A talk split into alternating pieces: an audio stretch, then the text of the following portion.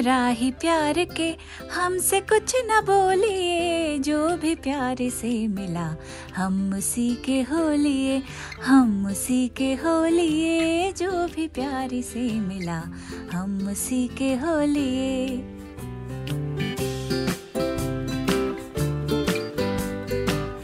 राह, राही, मुसाफिर, रास्ता, ये तमाम लफ्ज किसी न किसी मंजिल की तरफ़ जाने के लिए इस्तेमाल होते हैं। राह या रास्ते पर कोई राही या मुसाफिर तभी चलता है जब उसे उसकी मंजिल के सिमत जाना होता है। और अपने गोल तक पहुँचने के लिए जो जर्नी उसे तय करनी होती है, उसी सफ़र को डेडिकेटेड है आज का पॉडकास्ट। लेकिन ये एपिसोड शुरू होने से पहले आप एक मेंटल नोट उन जर्नीज का बना लीजिए जो आप लेना चाहते हैं। And no I am not referring to just vacation छुट्टीज holidays हर तरह की जर्नी, अच्छी, बुरी, लंबी, छोटी हर तरह का सफ़र।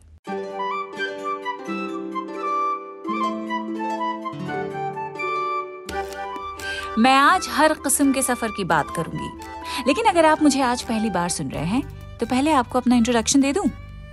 द क्विंट पर शुरू हो चुका है उर्दू नामा मेरा नाम है फबीहा सैयद और मैं इस वक्त बॉम्बे में हूँ। बैंड स्टैंड के जस्ट ऑपोजिट हमारा होटल है जहाँ हम रुके हुए हैं। और समुंदर एंड आसमान कहाँ मिल रहे हैं? वो होराइजन की जो लकीर है, वो दिख ही नहीं रही है बिकॉज़ इट्स सो हेजी तो मैंने सोचा कि होटल में ही बैठ के पॉडकास्ट रिकॉर्ड कर लिया जाए। See everyone is travelling during this time of the year मैं और मेरे मिस्टर ऑल्सो ट्रैवलिंग लेकिन हम कहीं घूमने जाएँ या ना जाएँ this time of the year is my favourite वैसे साल के इस टाइम पर अभी शादी के बाद से ही ट्रैवल करना शुरू किया है, वरना शादी से पहले हमारा दिसंबर नानी के घर की दावतों में ही गुजरता था। इट्स बर्थडे मंथ आगे पीछे बहुत सारी बर्थडेज आती हैं। एंड बिकॉज़ पुरानी दिल्ली वाले हैं तो सालगिरह ना भी हों तो सर्दियों में कभी फ़िश की दावत होती है, कभी पाए की दावत होती है, कभी शब्देख की दावत होती है। शब्देख नहीं जानते आप? अरे, क्या ज़बरदस्त रेसिपी है ये। वैसे मैं कोफ्तों की फ़ैन नहीं हूँ, लेकिन ये जो रेसिपी है, ये कोफ्ते बनाए जाते हैं पहले मीट बॉल्स बनाई जाती हैं गाढ़े गाढ़े शोरबे के साथ, और उसमें शलजम पड़ती है, या गाजर पड़ती है, या दोनों पड़ती हैं। तो मीट बॉल्स विद वेजिटेबल्स और शब देग इसलिए कहा जाता है, क्योंकि ये रात भर पकाई जाती है। धीमी आँच पर। शब शब यानी रात, और देग यानी देग, खाने की देग। तो शबदेग सर्दियों में हमारे यहाँ बहुत बनती है। तो जो मैं बोल रही थी कि कभी पाए होते हैं, कुछ नहीं तो बिरयानी ही बड़े से पतीले में हमारी बड़ी मानी पकाती हैं देसी घी में। और पूरे कमरे में, यहाँ से वहाँ तक एक लंबा सा दस्तरखान बिछता है और हम सब दालान में दरवाजे बंद करके पतीले की भाप से कोजी हुए वे कमरे में बैठकर खाना खाते हैं। और फिर खाने के बाद हमारे रूमी मामू हैं, वो कावा बनाते हैं बहुत मज़े का। उसमें और पता नहीं क्या क्या चीज़ वो डालते हैं। तो ये है मंजर हमारे यहाँ की सर्दियों के डिनर्स का। यू नो व्हाट सारे सफ़र, सारे ट्रैवल्स वेकेशन एक तरफ़ और फैमिली के साथ विंटर दावत्स एक तरफ़। खैर, अगर आप नानी या दादी के घर नहीं जा पा रहे हैं इस टाइम पर और घूमने जाते हैं तो सफ़र में क्या करते हैं आप? देखिए, बचपन में हम तो गला फाड़ फाड़ के गाना गाते थे। अब बड़े हो गए तो मतलब अभी गा ही लेते हैं, लेकिन दिल ही दिल में गाना पसंद करते हैं। कानों में वो ठूटी लगा के खामोश बैठ के एक कोने में हम तो लूप में कोई एक गाना पकड़ लेते हैं, उसी को बार बार प्ले करते रहते हैं। But what is your favourite journey song एक काम करते हैं, प्रतीक लिधु को बुलाते हैं। उसी से कुछ अच्छा सा सुनाने को कहते हैं ना? हाँ भाई प्रतीक, क्या सुना रहे हो? सो फबेहा, आज हम सुनेंगे ज़िंदगी ना मिलेगी दोबारा का वो गाना, जो हमारे तीन दोस्तों की रोड ट्रिप के दौरान फ़िल्म में आता है। It's one of my favourite songs ख्वाबों के परिंदे, और उसका जो घोड़े दौड़ने वाला शॉट है, वो तो वाह वाह, मज़ा आ गया। बट तुम्हारा जो पिछला एपिसोड था सर्दी, वो सुन के थोड़ा मतलब मुझे भी सर्दी लग रही है। तो अगर न का ड हो जाए तो थोड़ी माफ़ी देना। So yes let's listen to ख्वाबों के परिंदे। उड़े खुले आसमां में खाबों के परिंदे। उड़े। दिल के जहाँ में खाबों के परिंदे। ओहो, क्या पता जाएँगे कहाँ? जो पल कहे ये नज़र लगता है अब है जाके हम। फ़िक्र जो थी पीछे रह गई, निकले उनसे आके हम। हवा में बह रही है ज़िंदगी, ये हमसे कह रही है ज़िंदगी। ओहो। जो भी हो सो।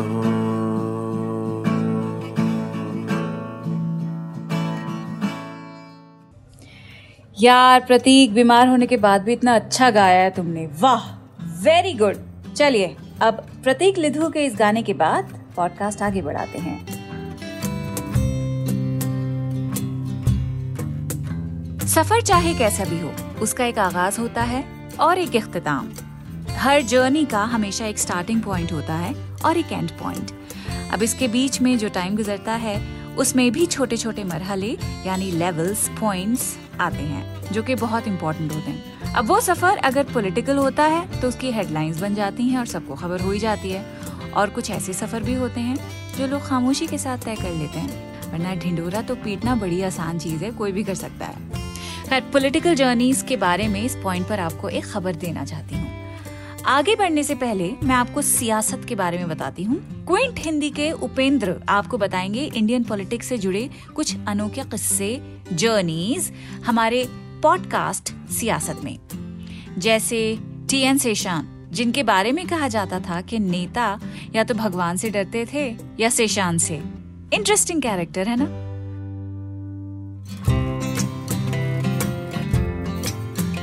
तो ऐसे ढेर सारे सियासी किरदार और उनके किस्से सुनने के लिए tune into Siyasat Quint Hindi का नया पॉडकास्ट है on your favourite podcast app जहाँ आप उर्दू नामा सुन रहे हैं। बस इसी प्लेटफॉर्म पर आपको टाइप करना है द क्विंट सियासत और राइट तो हम कहाँ पे थे? सफ़र हाँ सफ़र के मरहले, यानी स्टेजेस के बारे में हम बात कर रहे हैं।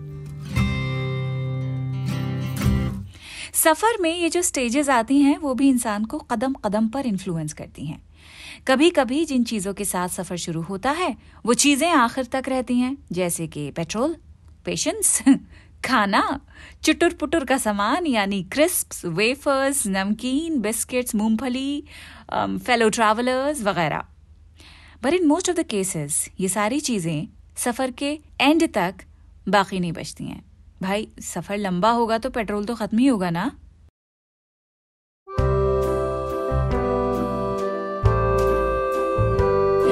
उर्दू शायरी में सफ़र को ज़िंदगी के सफ़र से तशबी दी जाती है, जैसे कि आबिद अदीब का ये शेर। लिखते हैं, सफ़र में ऐसे कई मरहले भी आते हैं, हर एक मोड़ पे कुछ लोग छूट जाते हैं।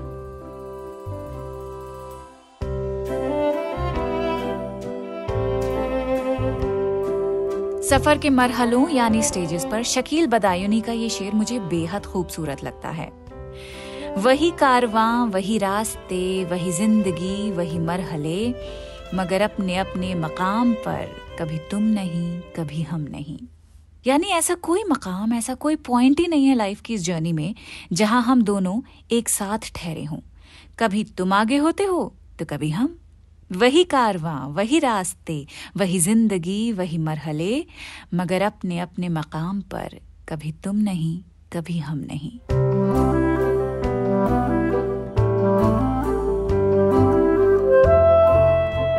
इसी तरह का एक और शेर है।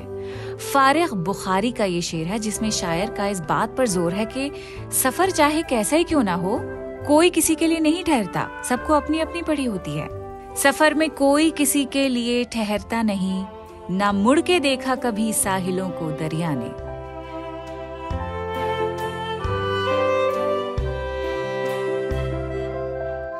आ, ये शेर पढ़ने के बाद एक चीज़ मुझे आ, दिमाग में आई है, ऐसा लग रहा है कि अकॉर्डिंग टू द पोएट क्या वाकई साहिल और दरिया सफ़र में कभी साथ होते हैं? साहिल तो स्टेशनरी होता है ना इट नेवर मूव्स दरिया डस और सफ़र में तो हर कोई इज़ ऑन द मूव तो साहिल यानी bank of river and river यानी दरिया आपस में कैसे सफ़र में साथ हो सकते हैं? हाँ मंजिल के बारे में ऐसा तस्वुर किया जा सकता है क्योंकि किसी भी डेस्टिनेशन की जब मंजिल की बात होती है तो वो एक स्टेशनरी होती है चीज़। इसीलिए शायद यू नो मे बी शायर ये कहना चाहता है कि साहिल दरिया का वही रिश्ता है जो मुसाफिर का सफ़र में आने वाले मरहलों से होता है। या मे भी हो सकता है यही बात हो। सफ़र में कोई किसी के लिए ठहरता नहीं, न मुड़ के देखा कभी साहिलों को दरिया ने।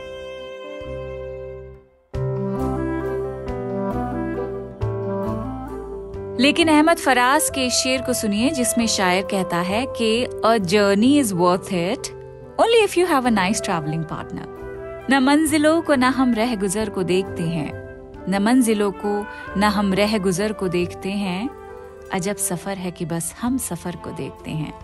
रियली आई थिंक सबसे ज़्यादा मज़ा सफ़र में तभी आता है when you are all alone पता है मैंने एक बार ऑलमोस्ट सोलो ट्रिप की थी यूरोप की। ऑलमोस्ट इसीलिए क्योंकि मेरी फ्रेंड्स जिनके साथ मैं ट्रैवल कर रही थी, उन्होंने मुझे पेरिस के बाद छोड़ दिया। एक प्राग निकल गई और दूसरी लंदन वापस चली गई। और मैंने फिर अकेले अकेले पेरिस की सैर की।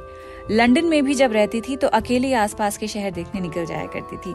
एंड ट्रस्ट मी जो खुद के बारे में चीज़ें अकेले ट्रैवल करने से पता लगती है ना या अकेले रहने से मालूम पड़ती हैं वो किसी भी पार्टनर के साथ अपनी पर्सनल स्ट्रेंथ का अंदाज़ा उस हद तक नहीं देती जितना आपको तब होता है when you are all alone for example और अब मैं यहाँ सफ़र का एक और इंटरप्रिटेशन आपके साथ शेयर कर रही हूँ।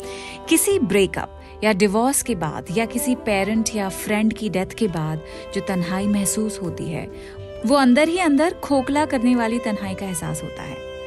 मतलब वो मरहला हमारे इमोशनल और फ़िज़िकल कंफर्ट से हमें निकाल के ऐसा फेंकता है that we are completely on our own वो मरहला गुजरने के बाद जब हम पलट के देखते हैं तो हैरानी नहीं होती है कि वाकई मायूसी, तन्हाई सेल्फ डाउट बेबसी वल्नरेबिलिटी का वो जो पहाड़ हमने अकेले तय किया था, वो हमने किया था रियली really?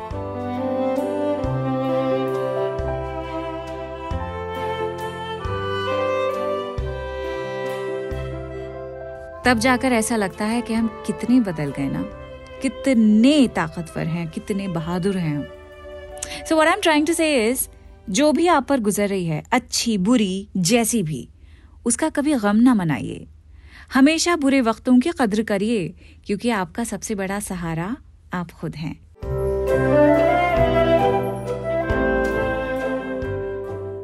खैर about the point that I was just making कि अपने अपने जाती सफ़र में हम अपने अपने और करीब होते जाते हैं। इसी पर अब्बास ताबिश का बहुत ही खूबसूरत शेर सुनिए आप। मैं अपने आप में गहरा उतर गया शायद। मैं अपने आप में गहरा उतर गया शायद। मेरे सफ़र से अलग हो गई रवानी मेरी। कि हम निकले तो सफ़र में थे, लेकिन खुद को इस कदर जानने लगे कि रास्ते में जो मंजिल थी, वही बदल गई। मेरी स्पीड, डायरेक्शन सब बदल गई और मैं अपनी जात के ही अंदर उतरता चला गया और वही मेरी मंजिल बन गई।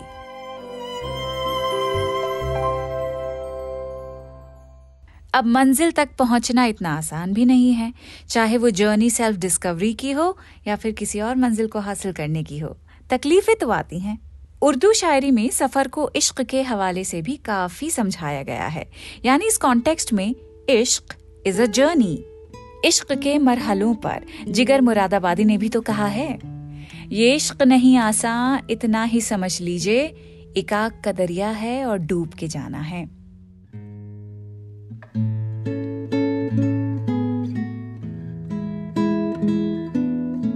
नूर कुरैशी का भी कुछ ऐसा ही मानना है। गो आबले हैं पाव में, फिर भी एरह रवो। आबले यानी छाले बॉयल्स और रह रवों का मतलब होता है ट्रैवलर्स गो आबले हैं पाव में, फिर भी एरह रवो। मंजिल की जुस्तजू है तो जारी रहे सफ़र। जुस्तजू यानी तलाश सर्च खोज जस्तजू पर एक एपिसोड भी हमने किया है, इसके बारे में तवील डिस्कशन सुनने के लिए ज़रूर उर्दू नामा की प्लेलिस्ट आप सब्सक्राइब कर लें। पता है www.thequint.com वरना स्पॉटिफाई जियो सावन एप्पल और गूगल पॉडकास्ट तो हैं ही। चलें, अब आगे बढ़ते हैं।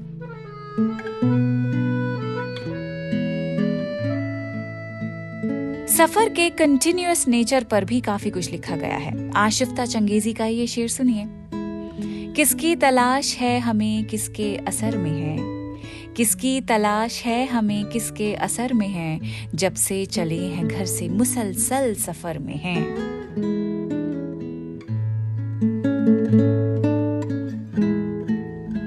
हैदर अली जाफरी ज़िंदगी के मुसलसल सफ़र को देखिए किस तरह लिखते हैं।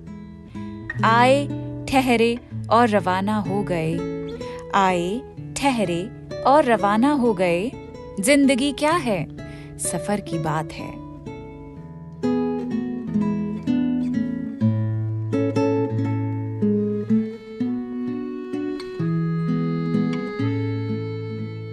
और सफ़र में कई बार मंजिल डेफिनेट नहीं होती है कि हाँ इतने वक्त के बाद मंजिल मिल जाएगी।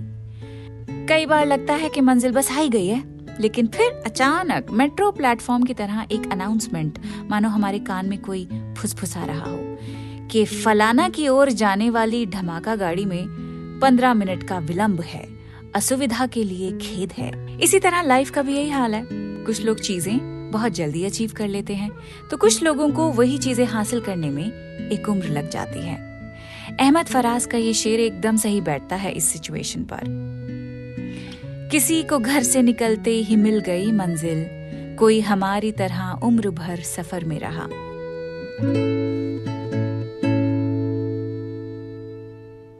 और सफ़र की ये जो इनसिक्योरिटीज हैं, क्योंकि इतनी डरावनी होती हैं, इसीलिए जावेद साहब का ये शेर ऐसी इम्फॉर्मनेंस और अनसर्टेनिटीज पर मुझे एकदम सही लगता है। डर हमको भी लगता है रस्ते के सन्नाटे से। डर हमको भी लगता है रस्ते के सन्नाटे से। लेकिन एक सफ़र पर ए दिल अब जाना तो होगा। जावेद साहब की हसरतों पर एक बड़ी ही खूबसूरत नज्म है, जिसका नाम है आरज़ू के मुसाफिर।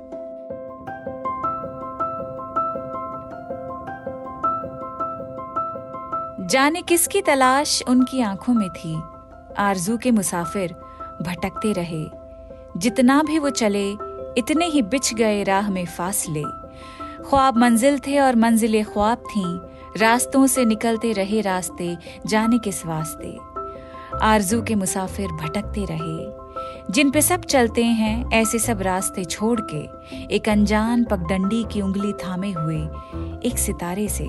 उम्मीद बांधे हुए समत की, हर गुमा को यकीन मान के, अपने दिल से, कोई धोखा खाते हुए जान के सहरा सहरा समुंदर को वो ढूंढते कुछ शराबों की जानब।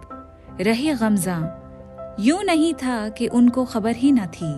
ये समंदर नहीं, लेकिन उनको कहीं। शायद एहसास था। ये फरेब उनको महव सफ़र रखेगा। ये सबब था कि था और कोई सबब जो लिए उनको फिरता रहा मंजिलों मंजिलों, रास्ते रास्ते, जाने किस वास्ते। आरज़ू के मुसाफिर भटकते रहे। अक्सर ऐसा हुआ शहर दर शहर और बस्ती बस्ती, किसी भी दरीचे में कोई चरागे मोहब्बत न था। बेरुखी से भरी सारी गलियों में, सारे मकानों के दरवाजे यूँ बंद थे, जैसे एक सर्द खामोश लहजे में, वो कह रही हूँ, मुरवत का और मेहरबानी का मस्कन कहीं और होगा, यहाँ तो नहीं है। यही एक मंजर समेटे थे, शहरों के पथरीले सब रास्ते, जाने किस वास्ते। आरज़ू के मुसाफिर भटकते रहे। और कभी यूँ हुआ, आरज़ू के मुसाफिर थे, जलती सुलगती हुई धूप में। कुछ दरख्तों ने साए बिछाए, मगर उनको ऐसा लगा, साए में जो सुकून और आराम है, मंजिलों तक पहुँचने न देगा उन्हें। और यूँ भी हुआ, महकी कलियों ने खुशबू के पैगाम भेजे उन्हें, उनको ऐसा लगा, चंद कलियों पे कैसे कनात करें। उनको तो ढूंढना है। वो गुलशन के जिसको किसी ने अभी तक है देखा नहीं, जाने क्यों था उन्हें इसका पूरा यकीन। देर हो या सवेर, उनको लेकिन कहीं ऐसे गुलशन के मिल जाएँगे रास्ते, जाने किस वास्ते। आरज़ू के मुसाफिर भटकते रहे।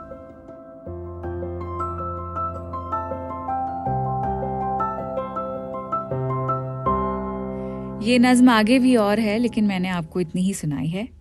लेकिन इस नज्म को पढ़ के इतना तो सेंस मिल गया है कि आरज़ू ही सब कुछ करवाती है। जो भी आरज़ू है आपकी, उसके पीछे पड़ जाइए। निदा फाजली भी तो यही कह रहे हैं ना कि हर सफ़र में तकलीफ़ तो होगी, बट सफ़र करना तो है। सफ़र में धूप तो होगी, जो चल सको तो चलो। सभी हैं भीड़ में, तुम भी निकल सको तो चलो। और क्योंकि हर सफ़र की शुरुआत करनी ज़रूरी है तो करनी तो पड़ेगी। आपको पता भी नहीं कि आपको इस सफ़र में ज्वाइन करने के लिए, आपके साथ जुड़ने के लिए कौन कौन आएगा?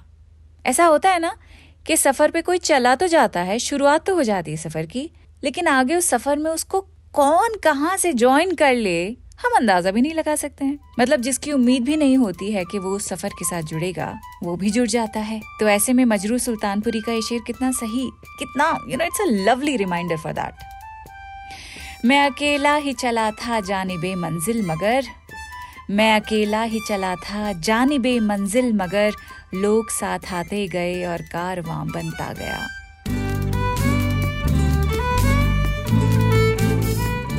और उर्दू नामा के इस सफ़र का भी यही हाल है। इतने सारे लिसनर्स जुड़ते हैं। हफ़्ते दर हफ़्ते इट्स ओवरवेलमिंग फॉर मी कि आप मेरे काम को इतना सराहते हैं और मेरी हौसला अफजाई करते हैं। This means a lot really please Urdu Nama के लिए अपना फीडबैक कॉम्प्लीमेंट्स एंड कमेंट्स लिखना मत छोड़िएगा। अगले हफ़्ते मोहम्मद रफ़ी को याद करेंगे। उनकी एक लेस टॉक्ड अबाउट साइट से आपका परिचय कराएँगे। तब तक मैं बॉम्बे के मज़े ले लेती हूँ। मन्नत के सामने जाकर जरा जियारत कर लूँ। उसके थोड़ा आगे गैलेक्सी अपार्टमेंट्स भी हैं। और उसी लाइन में थोड़ा आगे चलते रहेंगे तो बसेरा आएगा। बसेरा रेखा का जो बंगलो है वो। एनीवे anyway, चलिए see you next week when I am back in Delhi खुदाफिज